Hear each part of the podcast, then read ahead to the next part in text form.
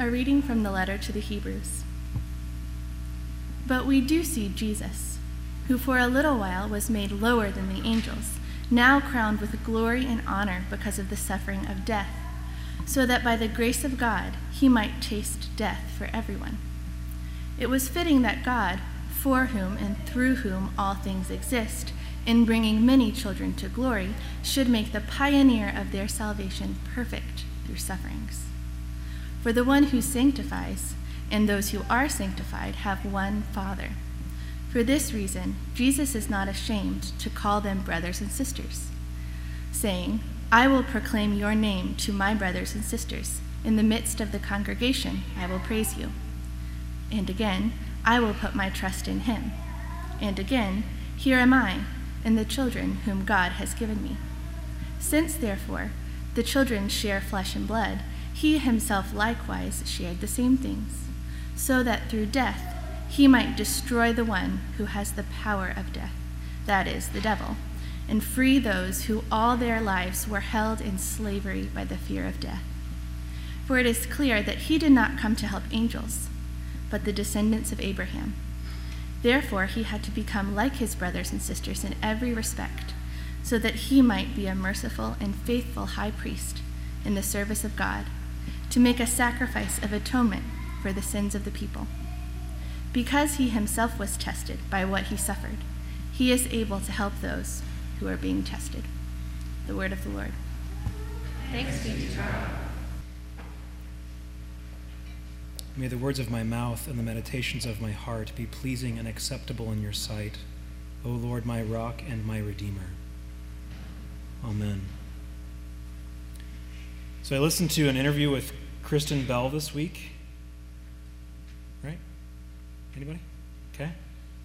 She's got this very. In, uh, am I the only one who knows anything about pop culture? that can't be true. She's got this infectious cuteness about her life just like feels cute when she starts talking. In this interview, she references several times this sort of life philosophy that she has made up for herself. She says that when faced with any sort of decision, she asks herself, Will this result in my happiness or suffering? Now, by all accounts, Ms. Bell seems like a thoughtful, caring, hardworking person who wants to legitimately see good in the world, and I do not wish to set her up as some sort of straw man to demolish. I think it's more that I'm struck by how much I really want this thing that she says to be true, to be my way of living. It seems so intuitively right. Happy, suffering we're all going to go this way, right? After all, who would willingly choose to suffer? A few years ago, when All Souls was forming as a parish, we did a series of discipleship talks that were to try to help us identify the cultural liturgies that have enmeshed in our lives. The idea is that everybody in the world has stories and rituals that orient their lives, that point them in a certain direction that push them toward specific destinations. And the various disciplines within the humanities have different language for this sort of thing the search for meaning, the good life, teleology, worship. The trouble is that it's quite difficult to assess how much we have been hooked by these various liturgies on offer in our world at least until they start to clash with another one.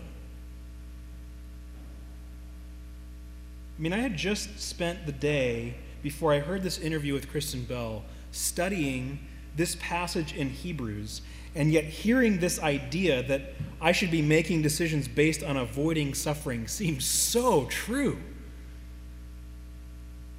And yet, here, etched in Holy Scripture, is the bald statement that the Son of God the Son, need I remind you, who is God from God, light from light, true God from true God, begotten, not made, of one being with the Father, through whom all things were made, this Son was made perfect through suffering.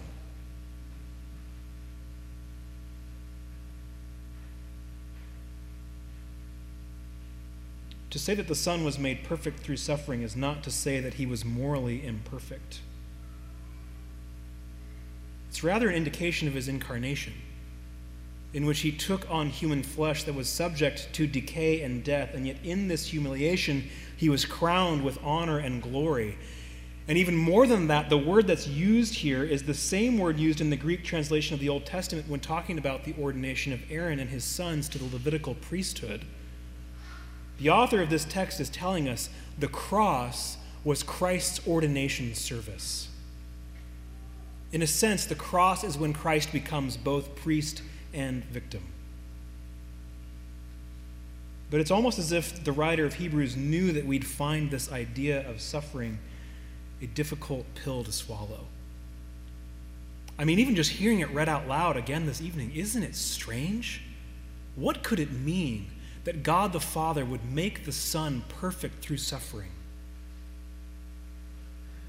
And we have to be careful here because suffering is not our guiding teleology. The goal of our life is not suffering, it's not our destination. As the author of Hebrews so eloquently says, we now see Jesus crowned with glory and honor. That is where we're headed. That is what the whole world is longing for to see that picture of Christ, whether they realize it or not. That is the thing that the world exists to see. The paradox is that we get there through death. As the words of the great Orthodox Easter hymn say, Christ is risen from the dead, trampling down death by death, and upon those in the tombs bestowing life.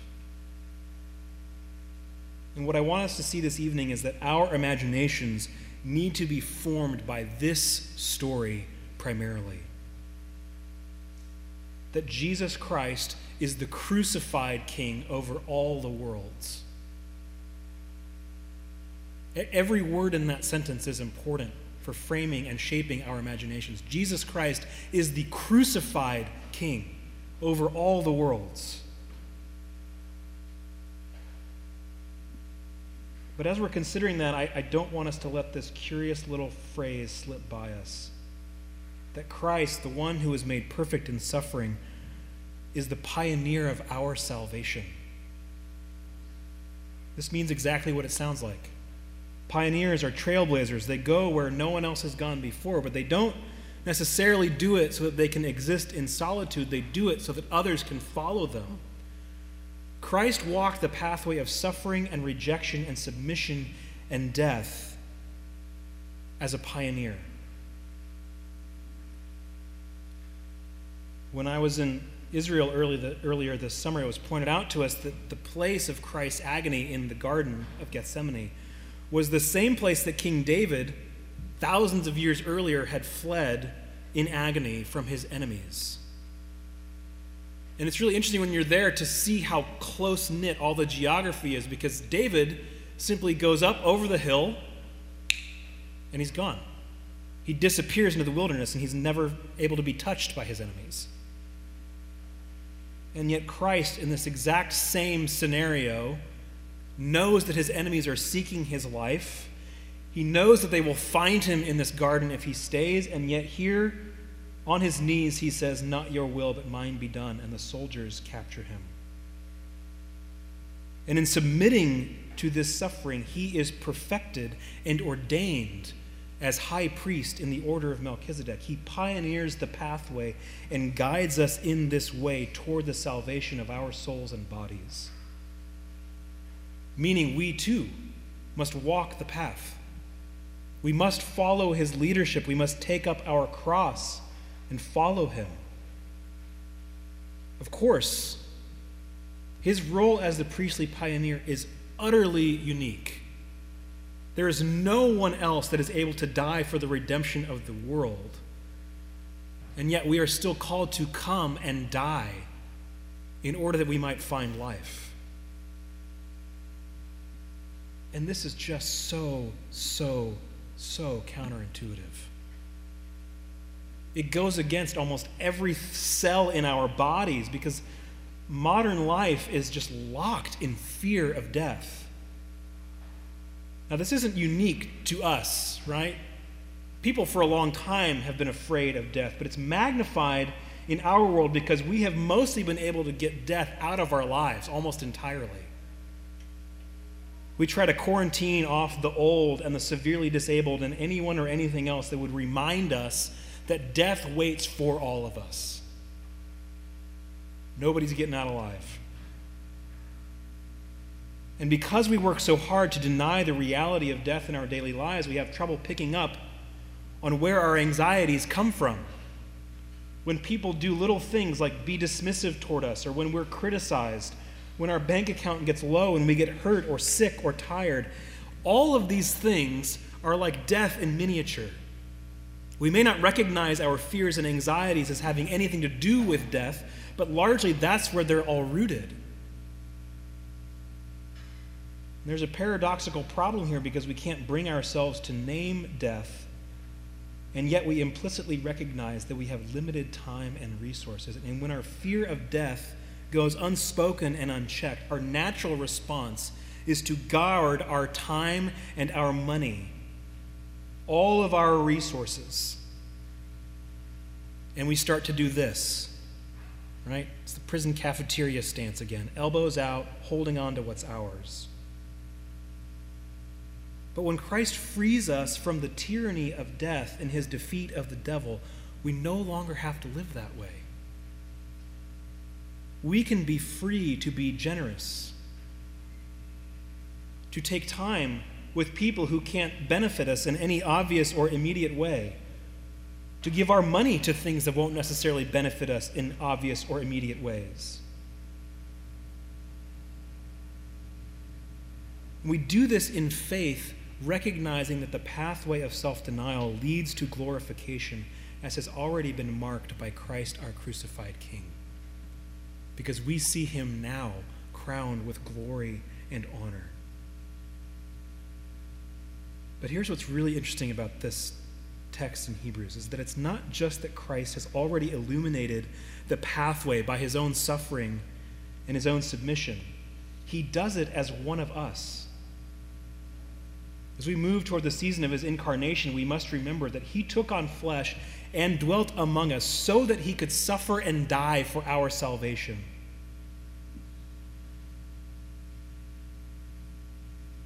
If you look at the feast days of the church surrounding Christmas, you, you get a, a real sense of this, right?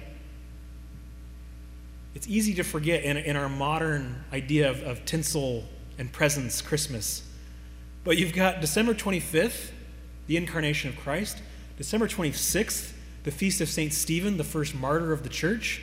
December 28th, the feast of the Holy Innocents, where we remember all of those innocent little babies that were murdered by Herod. Christ's entrance into the world is a sign of judgment because he is coming here not as a cute, squishy little baby, but as someone who is going to come and die taking on the sin of the whole world because the world has been lost in darkness. And God's love for his creation was so deep. What else was he going to do? I've quoted St. Athanasius before, but it's just so good that I'm going to do it again. Athanasius says this What was God to do in the face of this dehumanizing of mankind, this universal hiding of the knowledge of himself by the wiles of evil spirits. Was he to keep silence before so great a wrong and let men go on being deceived and kept in ignorance of himself? What then was God to do? Being God, what else could he possibly do but renew his image in mankind so that through it men might once more come to know him. And how could this be done except by the coming of the very image himself, our Savior Jesus Christ? Humans couldn't have done it, for they are only made after the image, nor could angels have done it, for they are not the images of God. The Word of God came in his own person because it was he alone, the image of the Father, who could recreate man after the image. Christ became one of us so that he could recreate us after the image. The world was languishing in bondage to death and the devil, and God, being God, was not going to let us go. Why?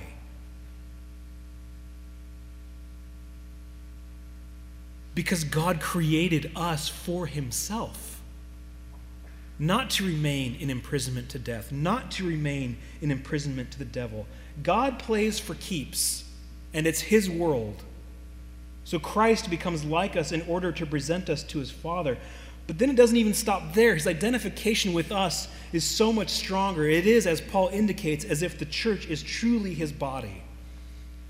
In verse 12 of our text, the writer quotes from Psalm 22, that famous psalm that Jesus cries out on the cross, My God, my God, why have you forsaken me? The psalm is, as one could guess, quite dark. The suffering is palpable, but it does not remain in that key. It shifts to a song of praise. And the way that the writer of Hebrews puts this part of the psalm in the mouth of Christ reveals a rather stunning feature of the gathered Eucharistic church and that is that it is Christ who speaks. He says, I will proclaim your name to my brothers and sisters. In the midst of the congregation, I will praise you. Last week, I quoted St. John Chrysostom telling us that as we gather around the altar, we are surrounded by innumerable angels who worship Christ the King along with us. Now, hear the words of St. Augustine. He says, when we speak to God in prayer, we do not separate the Son from God. And when the body of the Son prays, it does not separate itself from the head. The one sole Savior of his body is our Lord Jesus Christ, the Son of God who prays for us, prays in us, and is prayed to by us. He prays for us as our priest he prays in us as our head, and he is prayed to by us as our God. Accordingly, come on, accordingly, we must recognize our voices in him and his accents in ourselves. when the church gathers to pray, it is Christ himself praying as the head of his body. He is the one offering true and pure worship to his Father. And baptism is our initiation into this reality. But it's more than just an initiation, it doesn't end there, it is an ongoing journey. I listened to this lecture about someone who had been a pilgrim on the Camino Santiago, which is one of the most free, frequented pilgrimage routes in the world. And this professor said that as she was walking one day through the forest on this long pilgrimage, she came in the middle of these woods to a tree that had graffiti on it. And in French was scrawled in this tree, Qu'est-ce que vous allez faire avec votre baptême? What are you going to do with your baptism?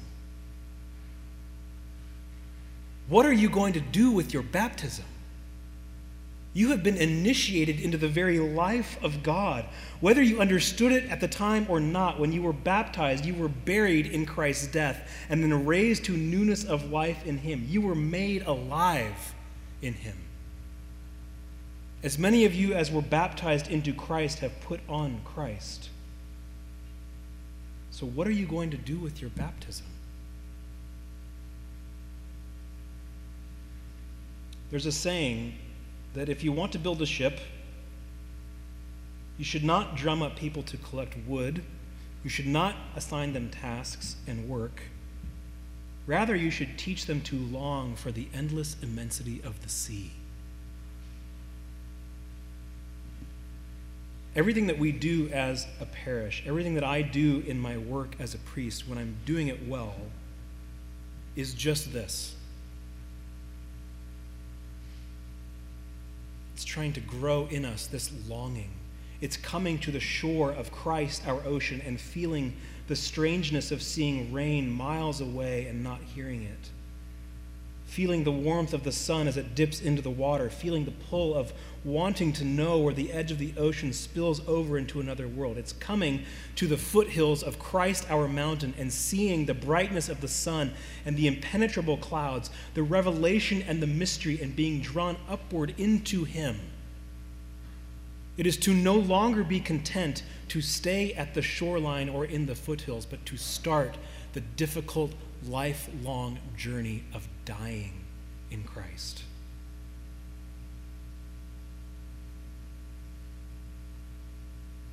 What I want for myself, for my marriage, for my children, for each of you is to put aside Christ the plaything and to set our feet on the path of Christ our mountain.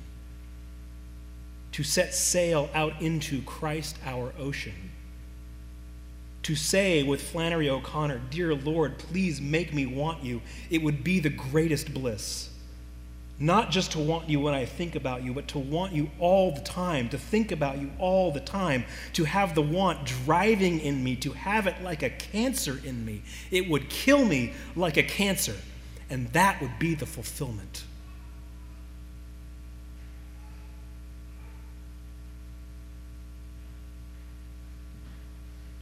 To embark on this kind of journey requires real food, real sustenance. It's not a school, it's an initiation. School has students who learn a lesson, but initiation has disciples who discover a life. In other words, being a Christian convert is, as William Harmless says, it demands more than some sudden born again experience or shift in institutional allegiance. He's not saying that's not part of it. But it demands more. It requires transformation of the whole person. It envisions human life as a journey of ongoing conversion that begins long before the person approaches the local church and continues long after the person enters its ranks.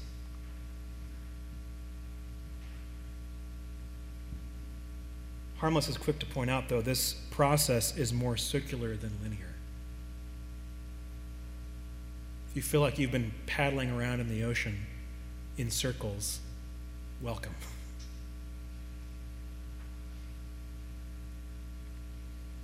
Living this kind of life in Christ, where we have really had our imaginations snagged by Him so that we start to long to see him crowned with glory and honor, so that we will not forsake him when we see his shame and humiliation on the cross. It takes time, it takes practice, it requires our whole body to be involved. And in some ways, I think it's like throwing what I call gospel rocks into the water of our life. These rocks of the gospel message that Christ has come, and yet the very thing that we deserve, he takes on himself and creates us anew in him. As these drop down into the center of our life, we need to let that water ripple out into every aspect of our being.